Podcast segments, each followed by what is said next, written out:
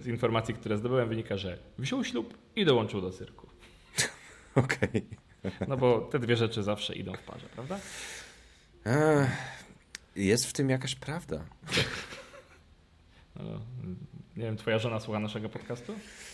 Tak, zabije mnie. Zastanowimy się później, czy to wyciąć. Jakby nastąpiło moje zniknięcie, to będziesz wiedział, kto zaczął parać się iluzją.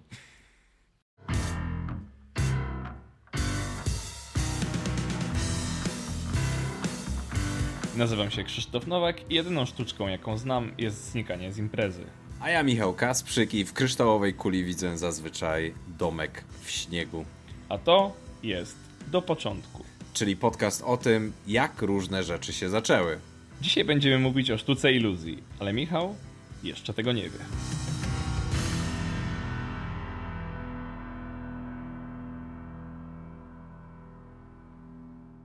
Witam Cię, Michale, w 6. pełnometrażowym odcinku podcastu Do Początku. A dzisiaj... Właśnie.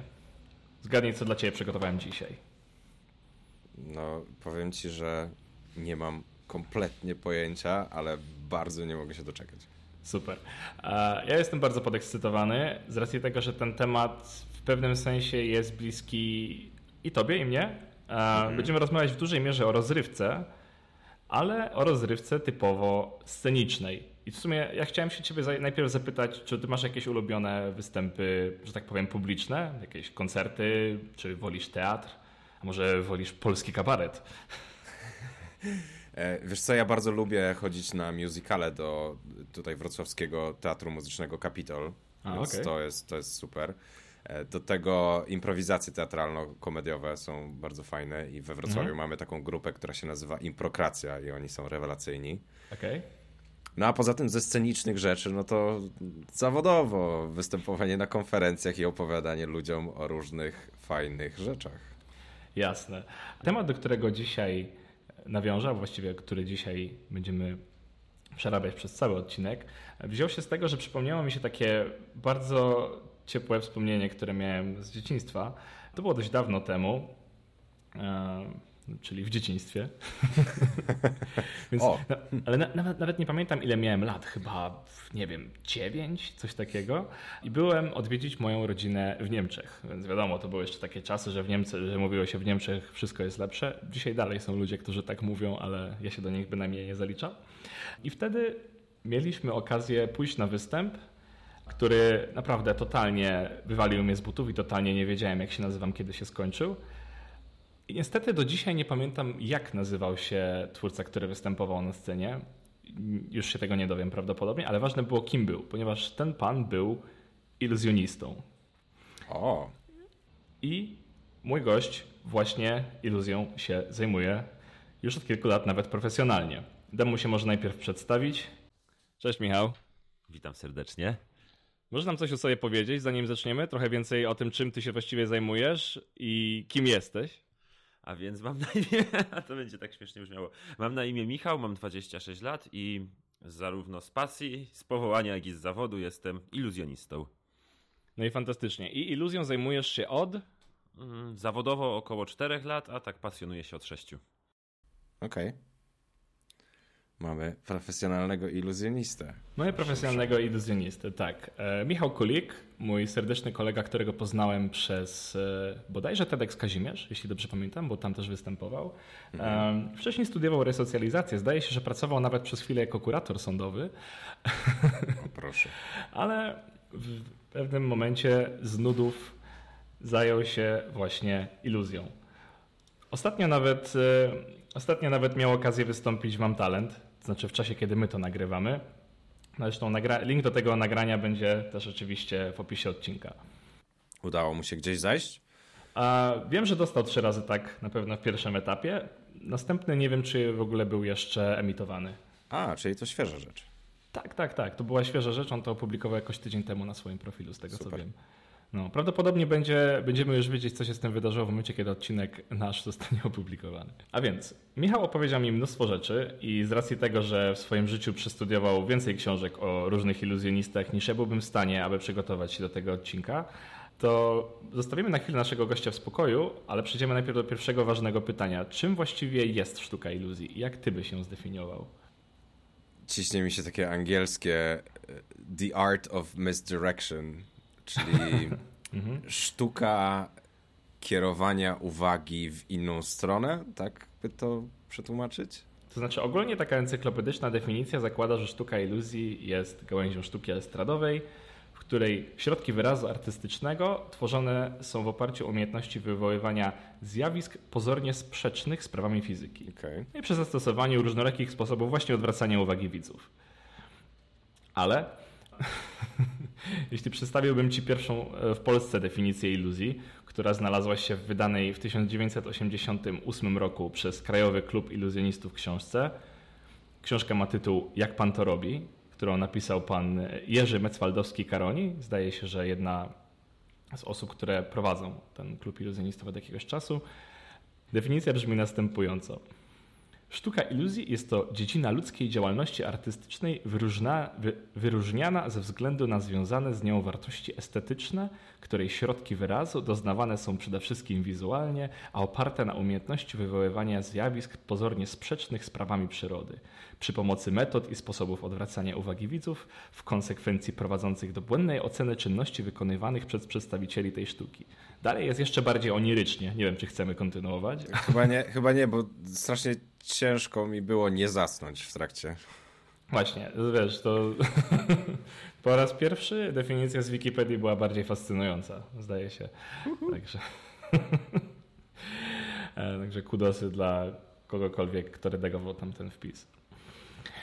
No, ale ciekawa rzecz, której się dowiedziałem, że okazuje się, że sztuka iluzji rozróżniała się w zasadzie na trzy dyscypliny. Zręcznościowe, które były wykonywane manipulacyjnie, czyli przy pomocy zręcznych palców rąk, ale również dyskretną grę oczu, ledwie zauważalnymi skłonami tułowia i oczywiście grą aktorską, która składała to wszystko w kupie. Były sztuczki rekwizytowe, które są oparte na bardzo skomplikowanej aparaturze, automatycznych rekwizytach, mechanicznych urządzeniach, lustrach itd., i mentalne, które wywołują na widzach wrażenie, że artysta pozornie jest zdolny do odbierania szczególnych sygnałów pozwalających na odgadywanie lub przewidywanie zdarzeń i faktów, które nie były mu wcześniej znane, na przykład fakty z wiedzy widowni, no a czasami nawet po prostu kolor karty, która została wybrana z talii, prawda? Podział ten w zasadzie wyróżnia trzy fachy wśród artystów sztuki iluzji. Dzisiaj to się już zaciera, dzisiaj w zasadzie zamyka się to w jednym, ale pierwotnie te trzy specjalności to byli manipulatorzy, czyli prestidigitatorzy, iluzjoniści i mentaliści, czyli mnemotechnicy. No nie wiem jak tobie, ale mi to brzmi jak klasy postaci z gry RPG. Coś w tym jest. No. I oczywiście, dlaczego o tym mówię? Mówię o tym dlatego, że będziemy później się jeszcze odwoływać do najbardziej znanych sztuczek i tego podziału, który gdzieś tam istnieje, także warto było go zaznaczyć na początku. Dzisiaj raczej wszystko się skupia w połączeniu tych trzech rzeczy, zwłaszcza zręczności i złudzeń. W takim razie przejdźmy już do samej genezy, do samego początku, kiedy w zasadzie wszystko się zaczęło. No właśnie, ja jestem bardzo ciekaw. Także oczywiście iluzja ma bardzo bogatą historię i jest bardzo starą sztuką. Mówi się, że bycie iluzjonistą to jest drugi najstarszy zawód świata. I oczywiście, tak jak powiedziałeś, jest kilka trików, sztuczek, które były wykonywane setki lat temu i nadal są popularne. Ale tak już przechodząc do konkretów, to pierwszy pokaz iluzji, jaki został udokumentowany, czyli są jakieś źródła na ten temat, miał miejsce w Egipcie około już aż 4,5 tysiąca lat temu. No i skąd o tym wiemy? Wspomina o tym papirus. Zwany jest papirusem Westcara. Ten papirus obecnie znajduje się w Muzeum Narodowym w Berlinie. I ten papirus opowiada o iluzjoniście, który się nazywał Dedi.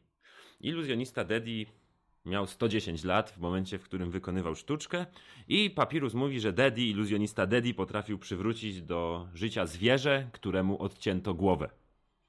I w manuskrypcie napisano, że najpierw wskrzesił gęś, a następnie wskrzesił byka. Tak naprawdę. I w obu przypadkach użył podobno magicznego zaklęcia, które sprawiło, że oderwana głowa w tajemniczy sposób przyrosła do tułowia zwierzęcia. Okej. Okay. Intrygujące. Intrygujące, nie? 4500 lat temu, o ile nie jest wielkim zaskoczeniem, że takie rzeczy działy się konkretnie w Egipcie wtedy, no bo jednak był kolebką cywilizacji, tak, no jednak nie wiem, że gość w ogóle miał 110 lat. No właśnie.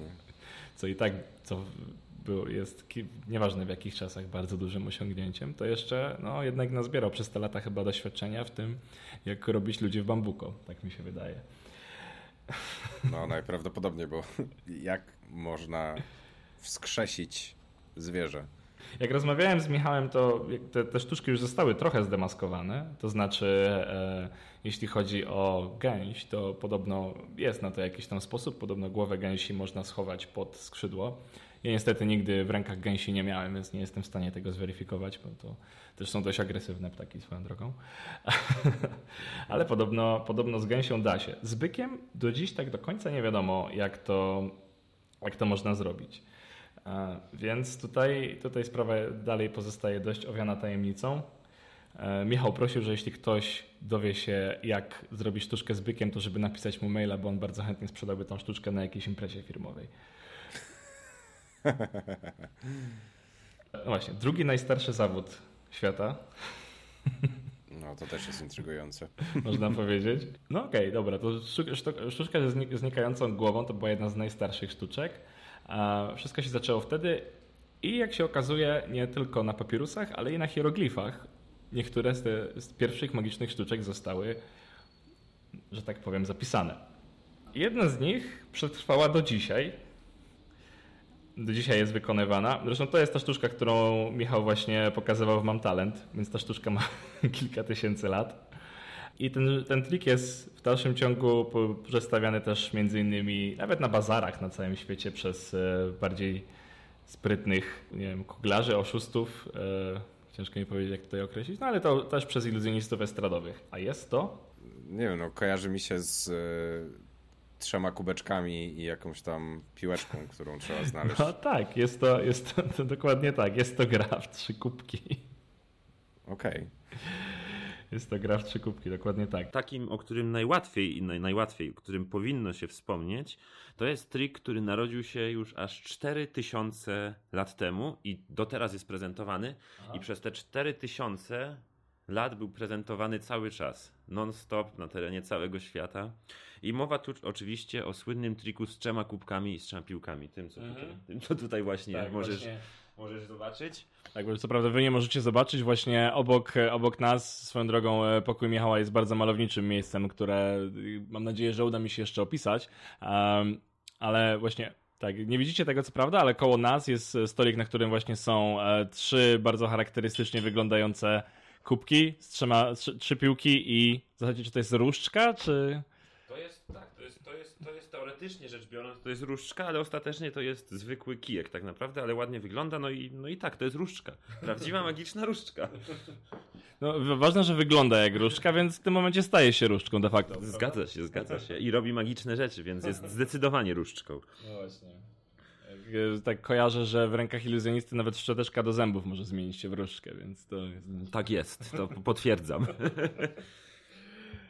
No to dobra, to opowiem wam coś może, czy tobie, czy wam, tak, o tym triku z czterema kubkami i po raz kolejny się musimy wrócić do Egiptu, bo najstarszym przedstawieniem tej sztuczki z trzema kubkami jest hieroglif, który znajduje się na ścianie egipskiej świątyni grobowca królów przy miejscowości, która się nazywa chyba Beni Hassan.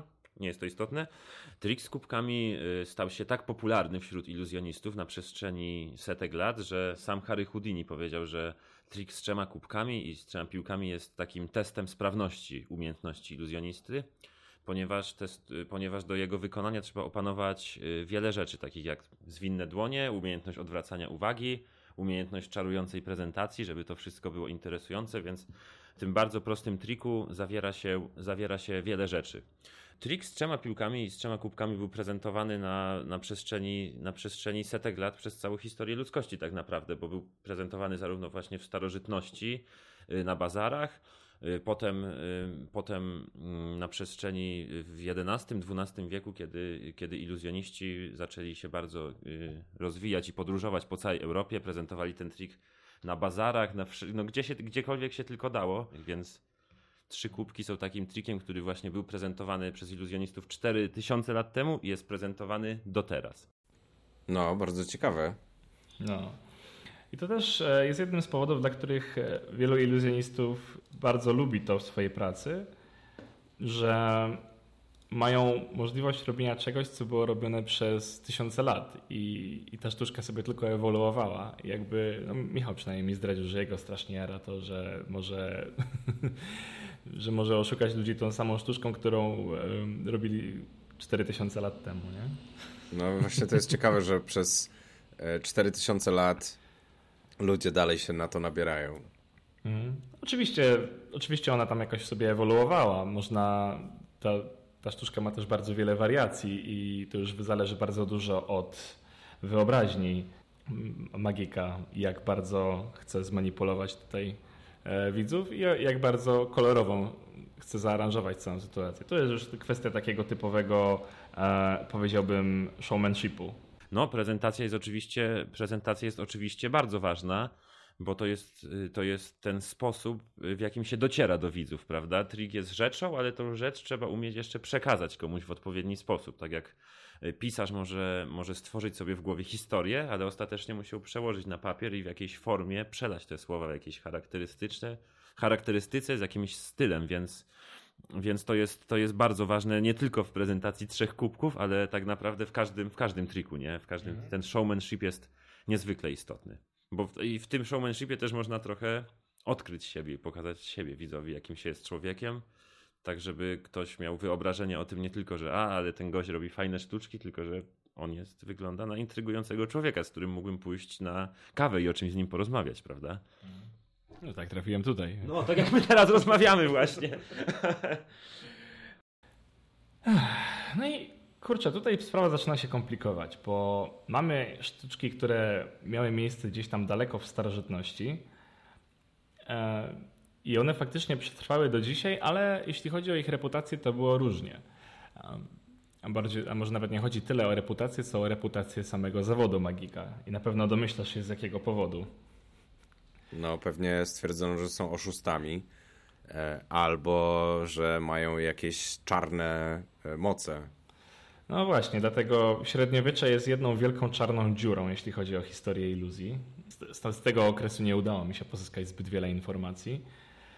Zresztą z powodów dość oczywistych, dlatego dopiero musimy przeskoczyć o bardzo długo, bo aż do renesansu i do XVI wieku, bo renesans był renesansem również dla magii, bo ludzie wychodząc z ciemnoty uświadamiali sobie, że są to tylko sztuczki, i oczywiście chcieli je oglądać już czysto z powrotem dla po prostu rozrywki.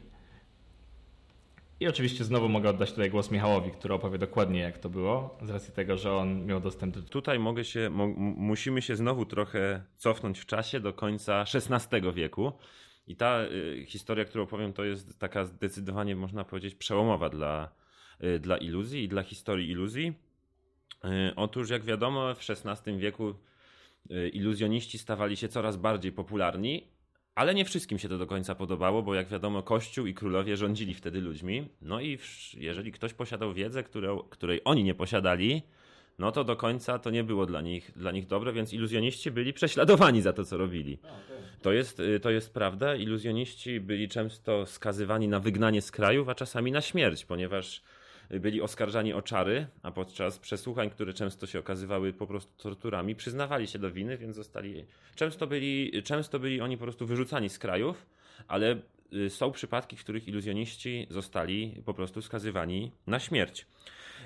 No i pod koniec XVI wieku człowiek, który się nazywał Reginald Scott, był oskarżycielem w procesach o czary, zaczął interesować się tymi wszystkimi sztuczkami iluzjonistycznymi, jak to jest zrobione, w jaki sposób to działa i zaczął zagłębiać się w ten problem tak bardzo, że ostatecznie korzystając jeszcze z konsultacji magika, który nazywał się Katuares, nie wiem czy wymawiam to poprawnie, napisał przełomowe dzieło pod tytułem The Discovery of Witchcraft, czyli w wolnym tłumaczeniu to mogłoby brzmieć Odkrycie sztuki czarostwa. Mhm. I ta książka została wydana w 1584 roku. Jest to pierwsza książka w języku angielskim, w której zostały opisane sztuczki iluzjonistyczne, techniki, jak je wykonywać. Jest tam cały obszerny rozdział poświęcony sztuczkom z kartami, trikom z linami, trikom z monetami, z jakimiś przedmiotami codziennego użytku. I wiele z tych sztuczek jest wykonywanych właśnie do dziś. Co ciekawe, właśnie Reginald Scott napisał tą książkę w takim celu, żeby ci iluzjoniści nie zostali oskarżeni w procesach o czary, tylko żeby pokazać, że za tym nie stoją czary, ale po prostu zręczność i umiejętności. Mam trochę wrażenie, że historia iluzjonistów jest pod pewnymi względami podobna do historii wiedźm. Za czasów średniowiecza też były prześladowane i palone wręcz na stosach. No tak?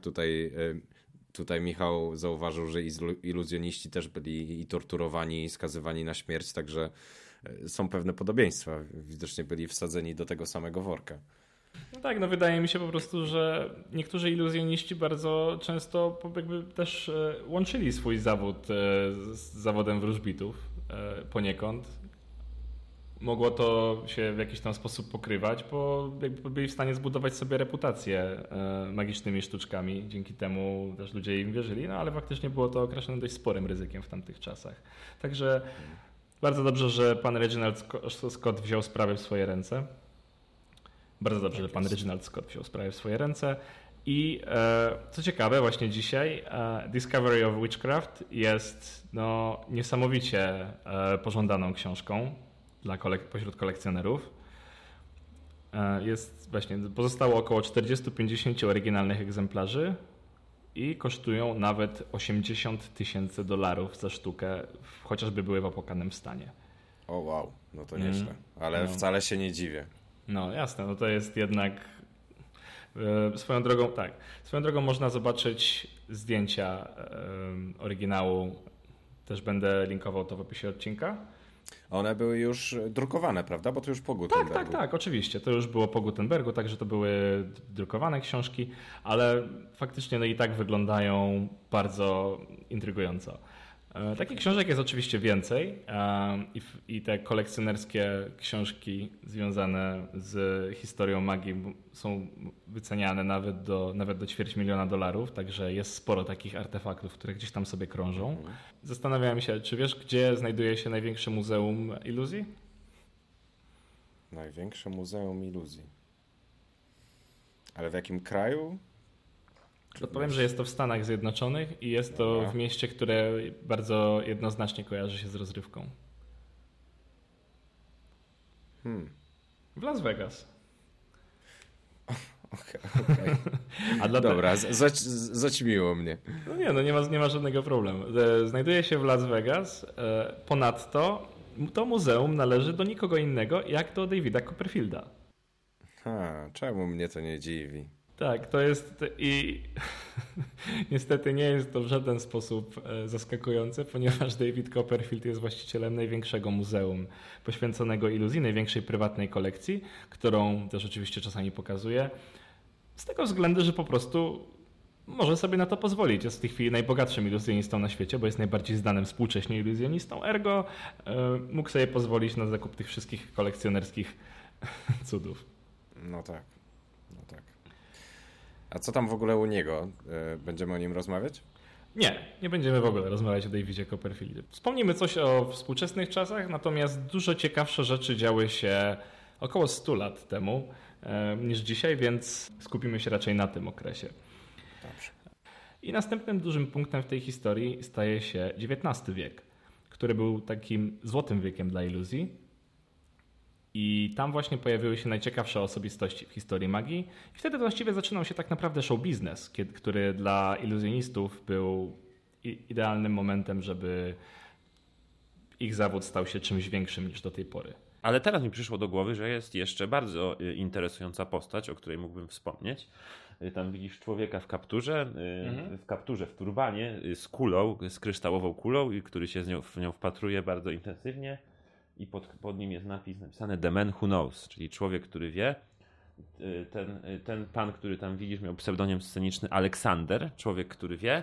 I naprawdę nazywał się Claude Alexander Colin i był mentalistą, czyli tworzył iluzję tego, że potrafi czytać w myślach. I on był jednym z najbardziej znanych i najlepiej zarabiających na świecie właśnie iluzjonistów. Też podróżował po całym świecie.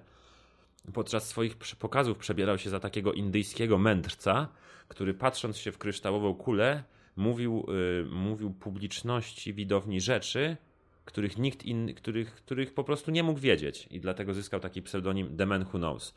Tam jest kolejny jego plakat i masz napisane, że Alexander Crystal Sear widzi twoje życie od kołyski aż po grób. Ten człowiek robił niesamowite rzeczy, ponieważ ludzie przychodzili na jego spektakle, siadali w widowni, a on mówił im na przykład daty ich urodzenia, nazwiska ich przyjaciół, to co wczoraj robili, rzeczy, jakieś sekrety z ich przeszłości, rzeczy, o których po prostu nie mógł wiedzieć. I ta umiejętność robienia tych rzeczy zabrała go do końca świata, więc jeżeli chcecie się zapoznać z jakąś interesującą postacią ze świata historii iluzji, o której prawdopodobnie nigdy nie słyszeliście, to polecam właśnie zapoznanie się z historią człowieka, który wie, Aleksandra. No to w takim razie jak on to wszystko wiedział? Skąd? No właśnie ciężko powiedzieć, bo dalej jest to owiane dość sporą tajemnicą. Teorii jest kilka. Nie? Albo miał bardzo dobrze zorganizowaną siatkę szpiegów, w którą prawdopodobnie inwestował troszeczkę pieniędzy, a część tych informacji prawdopodobnie brała się z jego bardzo bogatej wiedzy i umiejętności związanych jakby z psychologią i z odczytywaniem ludzkich intencji, bo nie wiem, czy zawsze chodziło o takie dokładne rzeczy jak data urodzenia i tak dalej, ale no faktycznie sporo rzeczy, jeśli chodzi o to, jak Aleksander zdobywał te wszystkie informacje, były wielką tajemnicą, więc ciężko powiedzieć tak naprawdę. Był bardzo tajemniczą postacią i właśnie dlatego jest pośród ludzi zajmujących się iluzją jest takim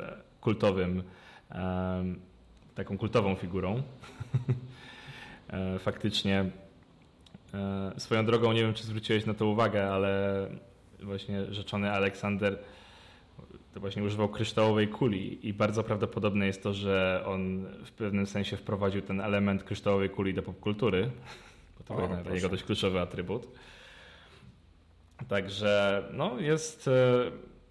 Ciężko jest się coś o nim dowiedzieć. Przeszukując internet na jego temat, znajdowałem przede wszystkim plakaty i właśnie nie bez powodu miał u siebie kilka reprodukcji plakatów Aleksandra, bo jak się okazuje inwestował on też mnóstwo pieniędzy, na przykład we własny marketing i jego plakatów drukowano mnóstwo, kupił zresztą chyba jakąś drukarnię, więc dzisiaj te oryginalne plakaty również krążą gdzieś za bajońskie sumy. Okej. No i właśnie, i jak się dowiadywał tego z tego wszystkiego? No kurczę, ciężko powiedzieć. Naprawdę nie mam pojęcia, ale bardzo chciałbym, żeby jeśli ktoś ze słuchaczy się do tego dokopie i znajdzie te informacje, to żeby nam napisał w komentarzu, bo o ile nie lubię rozbrajać magików i mam przyjemność z tego, że zostaje ten element tajemnicy, bo nie chcę ich na siłę demaskować, to tutaj nie daje mi to spokoju. No, też jestem bardzo ciekaw, więc koniecznie. Jak ktoś się dowie, to prosimy o komentarz. No i tak jak jego sztuczki, tak wiele tematów związanych z jego życiem dalej pozostaje w sferze tajemnic. Ale oczywiście jak przystało na postać show biznesu, choć wtedy dość młodego, to na przykład krążą informacje, że miał od 7 do 14 małżeństw, w zależności od źródła. Okay. No spoko tam margines błędu, nie? 7 plus minus 7.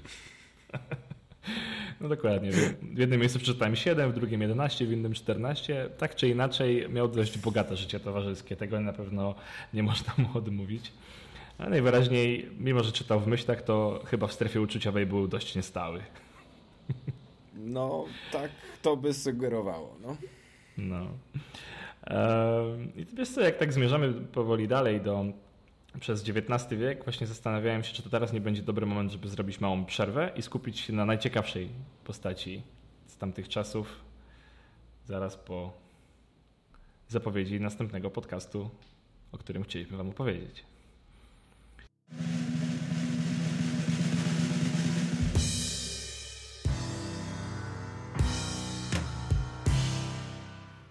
Wyobraź sobie, że siadasz wieczorem w fotelu przy kominku. Ogień radośnie tańczy na polanie drewna. Na nogach masz swoje najukochańsze ciepłe kapcie, a w ręku trzymasz kubek parującej, gorącej czekolady. Uruchamiasz swoją ulubioną apkę do podcastów i włączasz nowy odcinek show, o którym słyszałeś z podcastu Do Początku. Z wypiekami na twarzy słuchasz każdego słowa wypowiadanego przez prowadzącą. Podcast, którego słuchasz, to Imagined Life. Każdy jego odcinek opowiada biografię jakiejś znanej postaci opowiedzianą w drugiej osobie liczby pojedynczej. Więc możesz poczuć się tak, jak ta postać, ale tego, kim właściwie jesteś, dowiadujesz się dopiero na koniec. Podcastu Imagined Life możesz słuchać gdziekolwiek słuchasz też nas. Spotify, Pocket Casts, Apple Podcasts i w innych tego typu aplikacjach.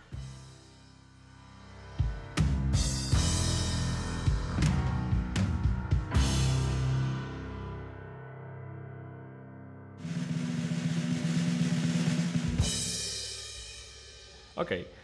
Zbliżamy się do czasów współczesnych. Jesteśmy na przełomie XIX i XX wieku, kiedy zaczynał się show biznes i też dla iluzjonistów był to bardzo wyjątkowy okres. Ale jak już się tak zbliżamy do dzisiejszych czasów, to pomyślałem, że możemy pogadać też o innych trikach, które są dzisiaj bardzo popularne, a też mają swój dość ciekawy rodowód. Ty masz jakieś ulubione?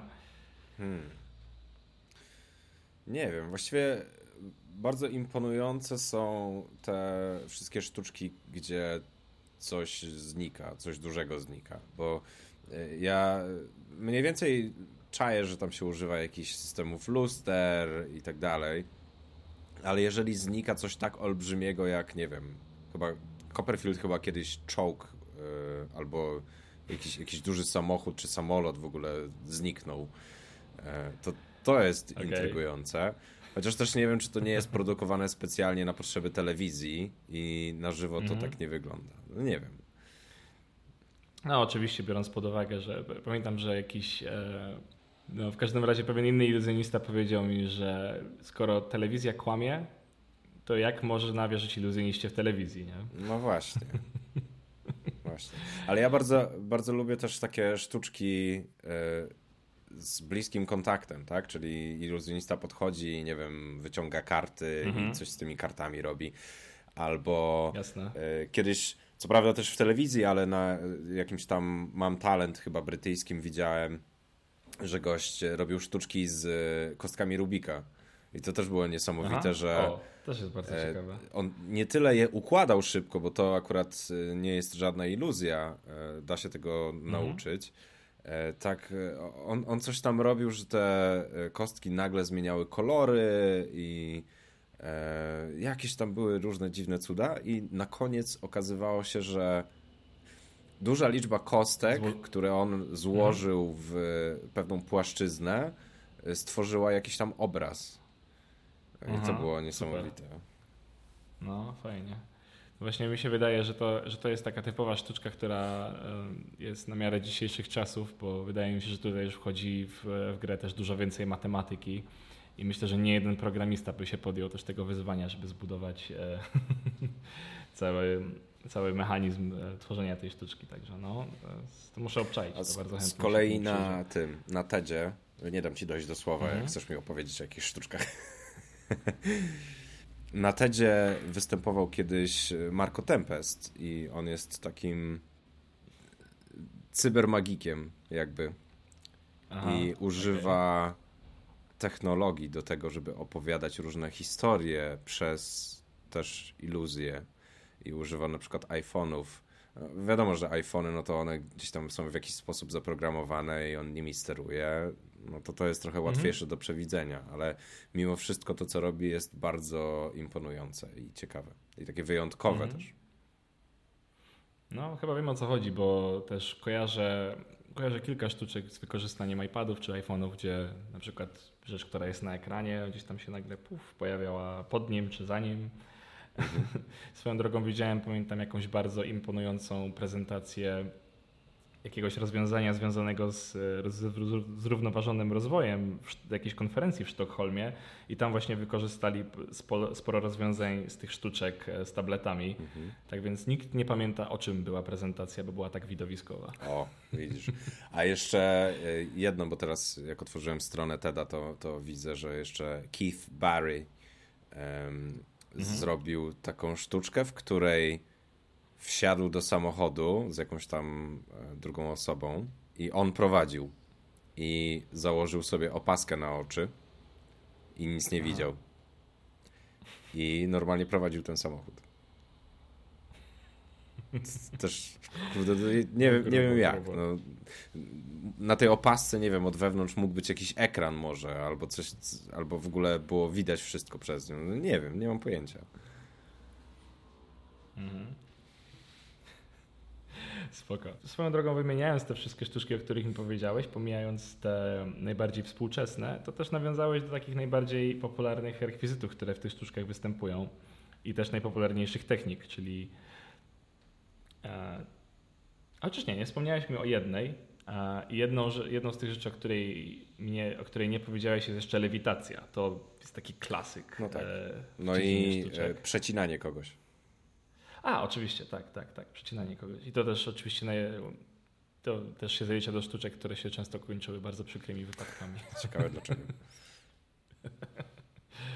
No, nawet w jakiejś telewizji śniadaniowej w Polsce było. A faktycznie. Prowadząca wbija sobie gwóźdź. Coś było, faktycznie. Tak. Krążą pogłoski, że to było ustawione. Jest duże prawdopodobieństwo, że coś tam nie wiem, ale bardzo, bardzo mnie to dalej śmieszy.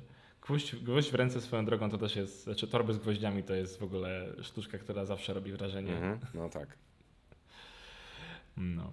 To zacznijmy od tej lewitacji w takim razie, bo tutaj też się wiąże bardzo ciekawe rozwiązanie tego, jak ta sztuczka została zrobiona i w jaki sposób, jak powiedziałeś, ten bliski kontakt sprawił, że nie została rozszyfrowana. Innym trikiem takim znanym są lewitacje. Oczywiście, czyli trik, w którym iluzjonista jest na scenie, bierze asystentkę swoją lub kogoś z publiczności, no i ta osoba unosi się w powietrze. I tutaj też mam dla was ciekawą historię. Słynny iluzjonista Thurston, którego tam plakat możesz widzieć, był znany ze swojej lewitacji, ponieważ co wyróżniało go z innych iluzjonistów, którzy wykonywali lewitację, to, że podczas wykonywania lewitacji, kiedy asystentka unosiła się w powietrzu, najpierw dookoła niej przejeżdżał obręczą, takim obręczą okrągłą, hula hopem, jak na to się mówi, a następnie brał widza ze sceny, młodego chłopca, który mógł obejrzeć tę kobietę z bliska i za każdym razem, kiedy młody chłopiec wychodził na scenę, brany przez iluzjonistę, robił takie wielkie oczy, był zdziwiony i widać było, że po jego reakcji, że nie może być tam żadnych lin ani żyłek, które podtrzymują tą kobietę, prawda? No bo człowiek z widowni to sprawdzał. Jak wyglądała sytuacja naprawdę? Otóż oczywiście asystentka była trzymana za pomocą różnego rodzaju drucików i specjalnych sznurków, których nie było widać z dalszej części teatru. Więc jak to było możliwe, że młody człowiek, który był na scenie, tego nie widział, a nie był podstawiony? Otóż Thurston był bardzo sprytny, ponieważ kiedy brał zazwyczaj chłopca w wieku między 10 a 12 lat i kiedy ten już taki onieśmielony i tak wychodził na tę scenę, Thurston mocno ściskał go za ramię i mówił, jeżeli zaczniesz krzyczeć, że są tu druciki, to zabiję cię po pokazie. Genialne. Znaczy genialne, okrutne, ale wow. Okrutne, ale... O nie. Myślisz sobie, o kurczę, jak ten przebiegły iluzjonista to zrobił? No przecież ten mały chłopczyk nie mógł się... przecież był taki zszokowany, oczy takie wielkie, no ewidentnie. Okazuje się, że tak było. Yeah. No to było mocne, dobre. Także prawdopodobnie pan Thurston straumatyzował wielu młodych chłopców i prawdopodobnie nie wracali już do pokazu. No pewnie tak. No, ale jednym z takich najpopularniejszych, może lewitacja to już tak troszeczkę, że tak powiem, odchodzi w zapomnienie ostatnimi czasy, no ale oczywiście taki rekwizyt jak karty pojawia się regularnie. Nie wiem czy wiesz, ale pośród iluzjonistów jednym z takich konkretnych fachów właśnie dzisiaj jest...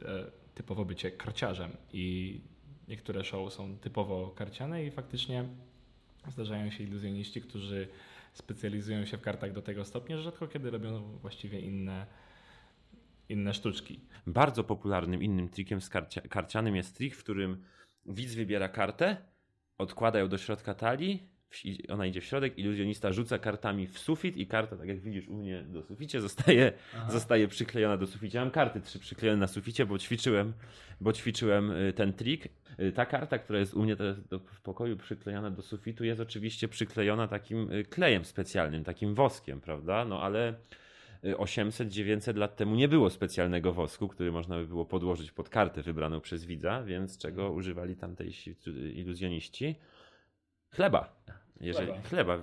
Wyciągali wnętrze z chleba i taką małą kulkę i formowali. Jeżeli taką kulkę się wystarczająco dużo poskleja i przyklei do karty, to ta karta, to ten chleb się zachowuje jak klej, taki plastyczny, jak plastelina.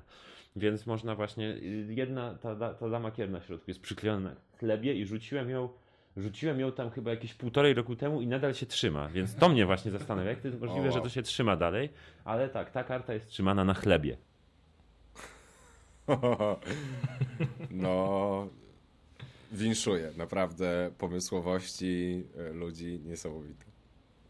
No, dokładnie. I jak się okazuje, w ogóle jestem pod wrażeniem, że biorąc pod uwagę jakby to, że karta sama z siebie ma strasznie niską masę własną i w ogóle podrzucenie tego do góry tak, żeby ona się faktycznie tam przykleiła, też na pewno wymaga trochę umiejętności. Też nie rozgryźliśmy tego, jak to tak łatwo wychodzi, no ale faktycznie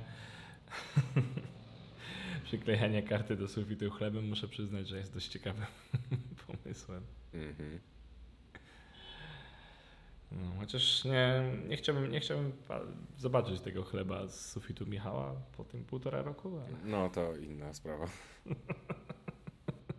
No i właśnie. I ostatnia kategoria, która jest taka must have, można by powiedzieć, o której nie można nie wspomnieć, jest to znikanie. Jeśli chodzi o znikanie, to tutaj możemy się cofnąć troszeczkę do legendy o Apolloniusie, którą... przedstawiłam Michał, która miała miejsce, ojejku, już nawet nie pamiętam jak dawno temu, ale sztuczki ze znikaniem też mają bardzo, bardzo długą genezę. Oczywiście te historie urastają do rangi legend, do rangi niestworzonych rzeczy. No i w historii iluzji jest w sumie dużo takich legendarnych przekazów, które dzisiaj mogą się wydawać śmieszne, ale właśnie narosły do rangi legend. W pierwszym wieku mniej więcej naszej ery był mag o imieniu, to jest dosyć śmieszne, Apollonius. Aha. I ten iluzjonista ponoć sprawił, że weselne przyjęcie jakiegoś szlachcica zniknęło wraz z panem młodym i wszystkimi jego gośćmi. I to też jest zapisane w jakichś traktatach, także są to dosyć śmieszne historie. Okej. Okay. Dobrze, że na moim weselu nikt nie sprawił, że impreza zniknęła. No właśnie, jak mam wrażenie, że takich iluzjonistów jest całkiem sporo, którzy sprawiają, że takie imprezy znikają. No w sumie, może tak być. No, myślę, że więcej niż na przyjęciach weselnych to na wieczorach chociażby kawalerskich się to zdarza, ale faktycznie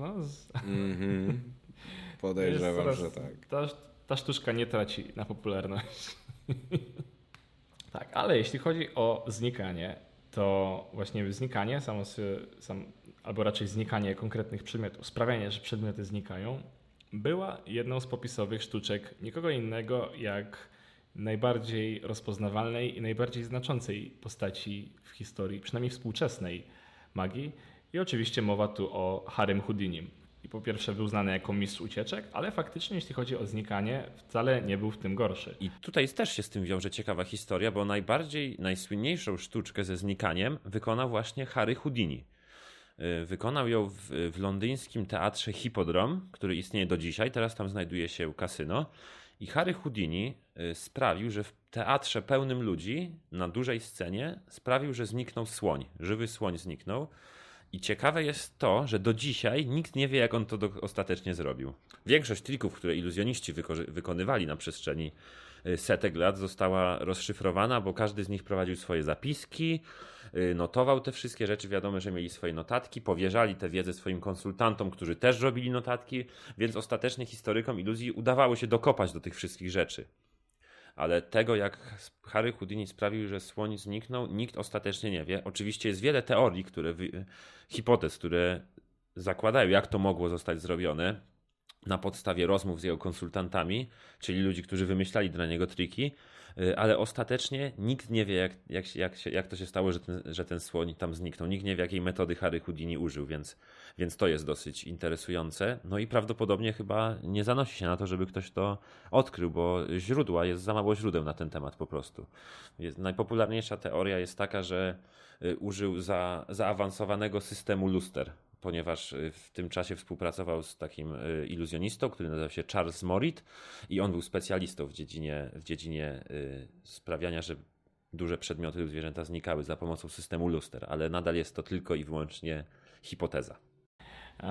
Ale opowiedzmy trochę więcej o samym Harrym Houdini, bo właśnie on był w historii magii zdecydowanie największą figurą i najbardziej fascynującą też, bo już za młodo był bardzo interesującą postacią. Urodzony pod nazwiskiem Eric Weiss w 1874 roku, w ogóle w Budapeszcie, więc to jest kolejny węgierski imigrant,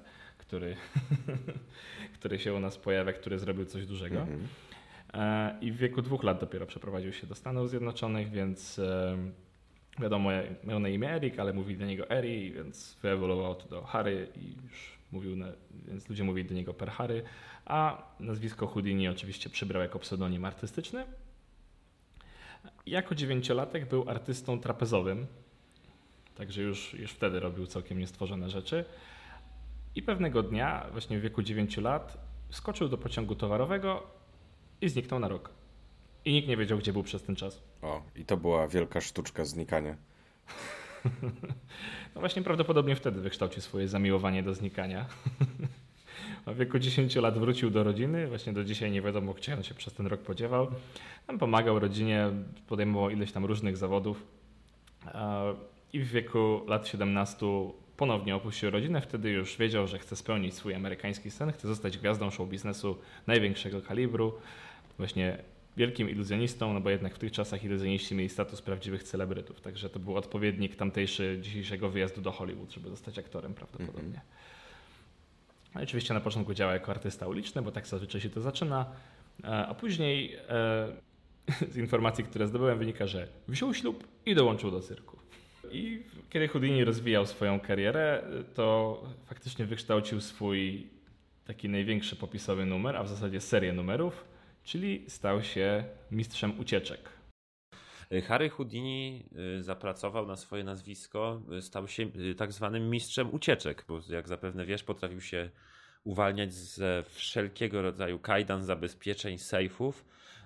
I większość ludzi się zgadza z tym, że Harry Houdini stał się popularny, bo był takiego swojego rodzaju takim bohaterem, który się potrafił wyzwolić, prawda, ze wszystkiego, więc to tak ideologicznie pasowało wszystkim ludziom, prawda, że człowiek, który potrafił uciec z kajdan, zawsze uciekał ze wszystkiemu, taki bohater, taki śmiałek trochę łotrzyk, wiesz o co mi chodzi, tak to całkowicie ta cała ideologiczna historia, która za tym szła, była niezwykle fascynująca, a Houdini stał się też niezwykle popularny za pomocą tak zwanych, nie wiem jak to po polski przetłumaczyć, publicity stunt, czyli takich publicznych wyczynów, które robił, ponieważ Houdini, nie mówiąc nikomu, co się będzie działo, aranżował sytuację, w której na przykład był powieszony na dźwigu, obwieszony łańcuchami i uwalniał się z kaftana bezpieczeństwa. No i ludzie, przechodząc ulicą, nagle niespodziewanie zobaczyli, że dzieje się tam taka nieprawdopodobna rzecz, i to nadawało mu wielkiego rozgłosu. Skakał z mostów do wody w kajdankach, które były zawiązane. To nie jest raczej taki ukryty fakt i to można znaleźć w większości, no to jest raczej jawne, że Harry Houdini w swoich tych rzeczach z ucieczkami, po prostu większość z nich to były ustawiane rzeczy. Kajdany zazwyczaj były preparowane przez kogoś, przez jego współpracowników, więc, bo wiadomo, że jeżeli się zaczyna działać na tak dużą skalę, no to trzeba zacząć kombinować. Na przykład była taka historia, taki słynny iluzjonista amerykański, karciarz, Dai Vernon, powiedział, że najtrudniejsze w skoku, kiedy Houdini skakał z mostu do wody w kajdankach, że najtrudniejsze w tym wyczynie było to, żeby kajdanki nie spadły, zanim Houdini spadnie do wody. Co nie zmienia faktu, że Houdini stworzył legendę, która pozostała do dzisiaj, prawda? I nadal nie wiadomo, jak sprawił, że słoń zniknął. No, intrygujące i muszę powiedzieć, że ja się zastanawiałem z tym skokiem do wody, że najtrudniejszym momentem jest chyba to, żeby nie spaść na dechę tak zwaną i nie stracić przytomności na przykład. To też. No, zwłaszcza, że skakał obwieszony taką ilością czasami łańcuchów, że w zasadzie mógł lecieć prosto na dno, więc prawdopodobnie ciężko byłoby go wyłowić. Ale zawsze mu się to udawało. Oczywiście było wielu takich, którzy próbowali Houdiniego naśladować, więc to były czasy, kiedy było bardzo dużo wypadków związanych z utonięciem. Wow. Niestety niektórzy iluzjoniści mieli trochę gorszy warsztat niż Harry Houdini. No a rozwiązania miał tam swoje. Oczywiście nie tylko rzeczy były preparowane, ale czasami na przykład też zdarzyło mu się schować na przykład wytrych do kajdanek głęboko w gardle i później go po prostu zwymiotować pod wodą, żeby go wyciągnąć. No tak czy inaczej cechował się niesamowitą zręcznością przy robieniu tych wszystkich numerów. Myślę, że jego doświadczenie z cyrku czy jako skoczek na trapezie na pewno mu przy tym pomogły, żeby faktycznie wypracować sobie odpowiednie warunki fizyczne. No, na przykład też robił sztuczki z kaftanami bezpieczeństwa, prawda, co też często się wiązało tam z napięciem mięśni, po czym ich rozluźnieniem w taki sposób, żeby faktycznie można było się z tego kaftanu wyswobodzić. Chociaż w tych sztuczkach, z tego co wiem, był nawet lepszy jego brat, jeśli dobrze pamiętam, bo też jego brat razem z nim kilkukrotnie występował. No proszę. No, i tak. Więc Harry Houdini był specjalistą w wywalnianiu się z łańcuchów, ale warto też zaznaczyć, że w latach 20. XX wieku zajął się na pełen etat też demaskowaniem samozwańczych parapsychologów i mediów. To ciekawe. Tak. I właśnie stwierdził, że też będzie trochę demaskować takich oszustów, którzy chcą ludzi nacinać, nie? No bo on właśnie miał sobie taką jednak reputację takiego bohatera, showmana, ale jakby wszyscy wiedzieli, że to jest jakaś tam sztuczka, a on za takimi parapsychologami, czy za właśnie za wróżbitami za bardzo nie przepadał, z tego co wiem. No i dzięki swojemu doświadczeniu był w tym oczywiście bardzo biegły. Powołano specjalny 5-osobowy komitet, na którego czele stanął i proponowali bardzo sowite nagrody każdemu, kto zaprezentuje magiczną sztuczkę, której nie rozszyfrują. I nagroda nigdy nie została wypłacona. O, no to nieźle. Tak.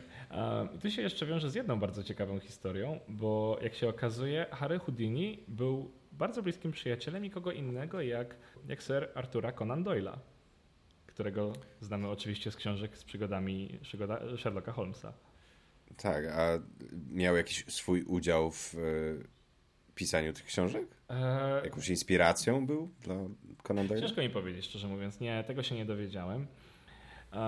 Właśnie jestem trochę skonfliktowany co do tego, jaki był jego udział w tym, bo z jednej strony w książkach o przygodach Sherlocka Holmesa bardzo często się okazuje, że wiele rzeczy, które były tajemnicą, okazały się bardzo sprytną mistyfikacją, prawda?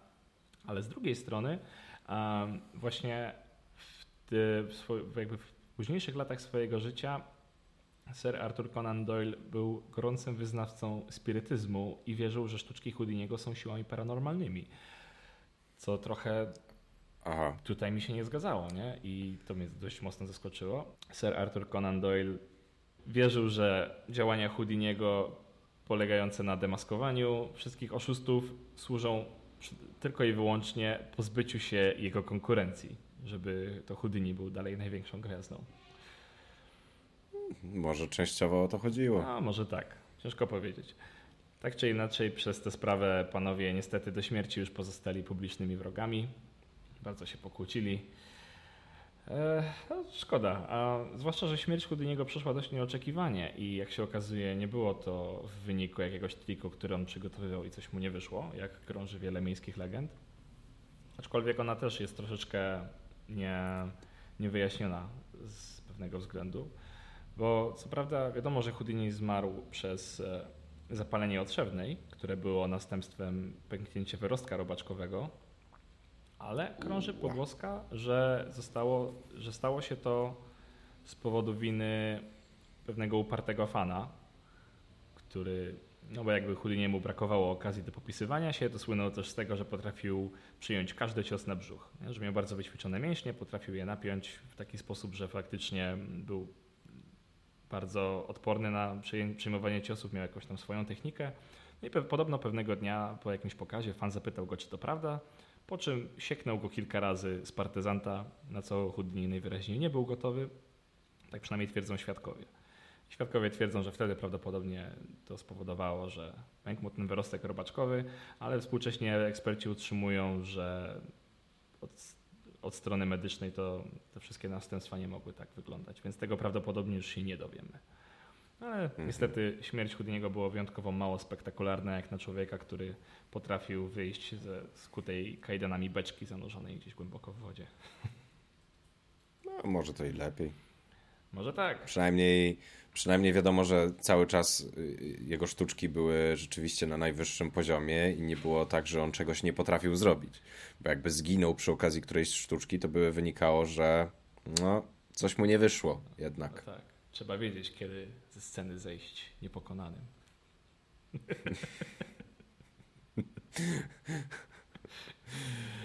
Badumc. Ja tak naprawdę wszystko, co na dzisiaj przygotowałem. Wydaje mi się, że i tak jest to całkiem spora doza informacji i kilka ciekawych faktów, które trochę rozwieją tajemnice związane z tym, skąd się to wszystko wzięło i jak zaczęły się sztuczki magiczne. Także dziękuję Ci, Michale, za dzisiaj. Ja też bardzo dziękuję. Wam też dziękujemy za to, że tego odcinka podcastu Do Początku słuchaliście do końca. A w następnym odcinku dowiecie się m.in. co się dzieje, kiedy ktoś popełni morderstwo na innej planecie oraz jak wyglądała jedna z bardziej zagadkowych spraw kryminalnych powojennej Polski. Ten odcinek został zedytowany przeze mnie, Krzysztofa Nowaka, i wyprodukowany przeze mnie oraz Michała Kasprzyka. Muzyka została stworzona przez projekt SHE-la. Dziękujemy. Możesz zasubskrybować nasz podcast na iTunes, Spotify lub gdziekolwiek słuchasz podcastów. Jeśli podoba Ci się nasz podcast, to daj nam proszę 5 gwiazdek w iTunes. W ten sposób pomożesz nam w jego promocji. Będzie nam również bardzo miło, jeśli podzielicie się tym w swoich mediach społecznościowych.